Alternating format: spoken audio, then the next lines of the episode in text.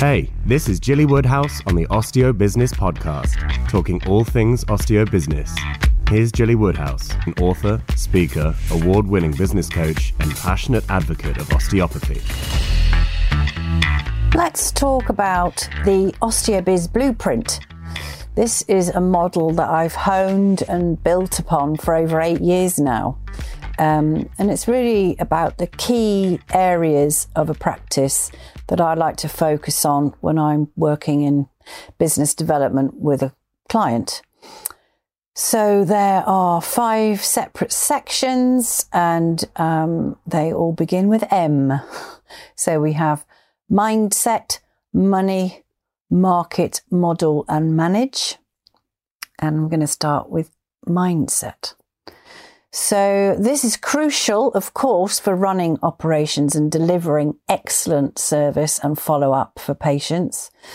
Having a good mindset is so important because it does, um, it's fundamental to how you operate your business, basically. So getting good support in to assist with the running of a clinic is going to reduce stress. Certainly getting business support from a coach like myself means you're not left floundering and feeling alone, which is such a common problem in making decisions. Um, and likewise, getting a good team around you to support uh, means you're not left trying to battle on, trying to do everything by yourself. Then you can start to delegate a little bit. So um, recent world events have left many of us with extra uncertainty and perhaps resistance to change that we might not like. So a strong, positive and resilient mindset is important, so important for making good, well thought through decisions rather than knee-jerk reactions to problems or situations arising from legislation or changes or staff issues which need considered resolution. And yes, it can certainly be lonely at the top. Running a business means that the buck stops with you, and that can be challenging at times. But a can-do positive attitude is vital, as is an ability to motivate a team, whether they be one or two or twenty or thirty or more. And knowing what you want, a map of where you're going, is key to knowing with confidence that you're on track to achieve your goals.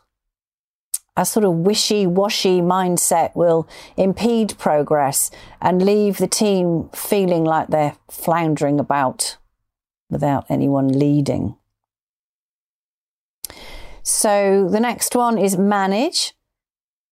Having clarity of thought and understanding your goals makes managing your team much easier. When everyone is on board with the business development plan, it makes it easier to achieve those goals. Part of managing a team is about motivating them. This starts with making sure they feel heard and are involved with ideas for clinic growth. It's also about having clear documents giving details about how the clinic is run and operated. Again, the more clarity and direction you can give the team, the better cohesion you'll enjoy within clinic. And the other aspect of management is, of course, the way the clinic operates, where systems need to keep being reviewed and tightened up. Anything which saves time and improves operations is to be welcomed. Regular checks on the patient journey through clinic from start to discharge will keep improving their experience. Notice any time-wasting elements of your systems. Identify any bottlenecks in the business and check you're not one yourself. Look for time-saving opportunities and where efficiencies can be made to streamline working practices.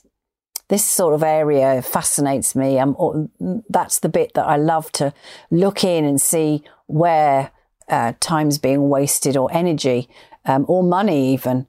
Um, it's one of my favourite areas of business. Also look for what's missing. What could you add to create an even better patient journey and experience? So when a new patient books in, Do they get immediate confirmation, instructions for visiting the clinic, and details of how to find you both by car and public transport? Are they clear at what happens at their first appointment? In particular, you know, if you have any COVID measures in place, what are they? What is expected of them, and what can they expect from you? Are they then clear on what happens after that appointment? Is there a process in place to ensure that they're not left feeling lost and confused as to the next steps? Have you banished the "see how you go" throwaway comment that leaves many feeling bemused and confused about their journey back to health? The last thing we want is for people to conclude that, hmm, went there once, Um, they left me to fend for myself, and um, I've concluded osteopathy doesn't work. So it's really important that the patient is very clear about their journey back to health. Do you have an automated patient management system which enables them to book and move their appointments, and for the whole team to access their digital notes if the patient is referred within the team? Next is model. There are many business models you can deploy, but the first consideration is, will the team take a percentage of patient fees, or will you employ them, giving a sense of belonging and security? There are arguments for both, but a conversation with your accountant as to the efficiencies of either one can be discussed. Often where a practitioner is suffering with being busy, knackered and broke, it's the business model which is at fault. If the costs of running a practice are too high and fees too low, it stands to common sense that the margins will be squeezed. This results in a hectic diary and an empty bank account, a problem encountered by a A great many clinic owners, supply, surprising amount actually. Getting the balance right between outgoings and income is a vital element of the business model being implemented.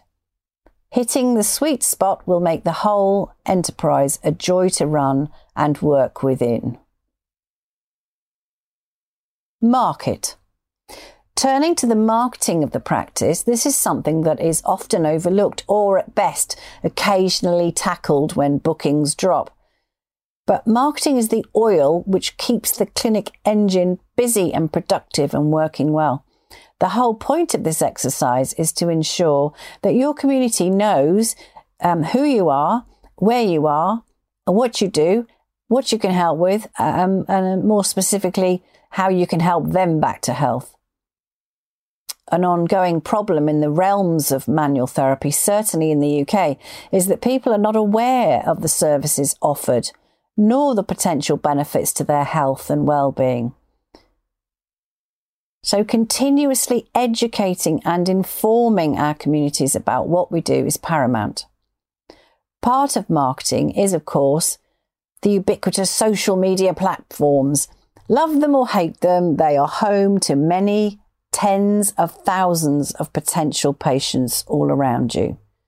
Not being active in these communities will probably damage your level of bookings and your ability to reach more people who need your help. Marketing is therefore the lifeblood of your practice, and if bookings are not to fall into the typical cycle of boom and bust and boom and bust, there must be consistent and persistent um, marketing plans made. My general rule of thumb is to be posting on social media platforms every day if you're not busy enough, or if team bookings are low. Once maximum bookings are achieved um, and maintained, only then can that frequency be reduced a little. Thereafter, if bookings begin to shift downwards at all, an immediate acceleration of postings will quickly rectify things. Therefore, a robust marketing plan is vital, with nifty tactics to harness the algorithms without needing a budget for advertising. Love cheap, cheap and cheerful marketing. Visit my shop, osteobiz.com forward slash shop, for my C P D online course, Master Your Marketing, which explains my unique marketing methods in more detail. Also look out for information about my um, live social media workshops, which are held online uh, and uh, online on Zoom, and also live in person at the moment, um, to, which thoroughly train you in my methods. I'll show you how to reach tens of thousands of potential patients without spending a bean. Money. The final piece of the OsteoBiz blueprint is perhaps the most ignored. However, it's also the one that causes the most stress for those who have multiple roles in life and who never seem to have much time, energy, or money to spare. Money is often looked upon as a necessary evil, and people fear charging what they're worth to. Mixing up money and self-worth brings us full circle to mindset again.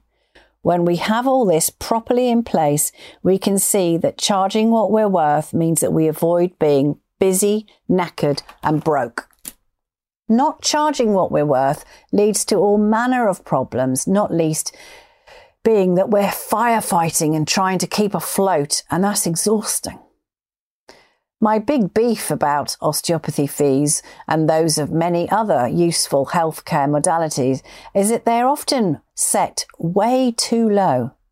Many are reluctant to increase fees. Sometimes they're not increased for years at a time. When you consider inflation and the general um, reviews of rents and bills, those margins are again squeezed, reducing the actual income received and what it will now purchase. Obviously, year on year, our currency in the bank is worth less as it will buy less. So regular fee adjustments, as I like to call them, will keep improving your margins. Then there are those who literally live hand to mouth with no rainy day savings in the business at all. A general rule of thumb here, with um, shared with me by a mastermind client actually, is to have a contingency fund of about three months of expenses and costs available in a separate account that doesn't get touched. This cash cushion stops that feeling of fear when a situation arises which may affect income or cash flow. So there we have it, the OsteoBiz Blueprint, which informs the way we support practice owners in our mastermind program. We work on developing the practitioner's mindset and confidence, which then improves their, um, their ability to operate greatly.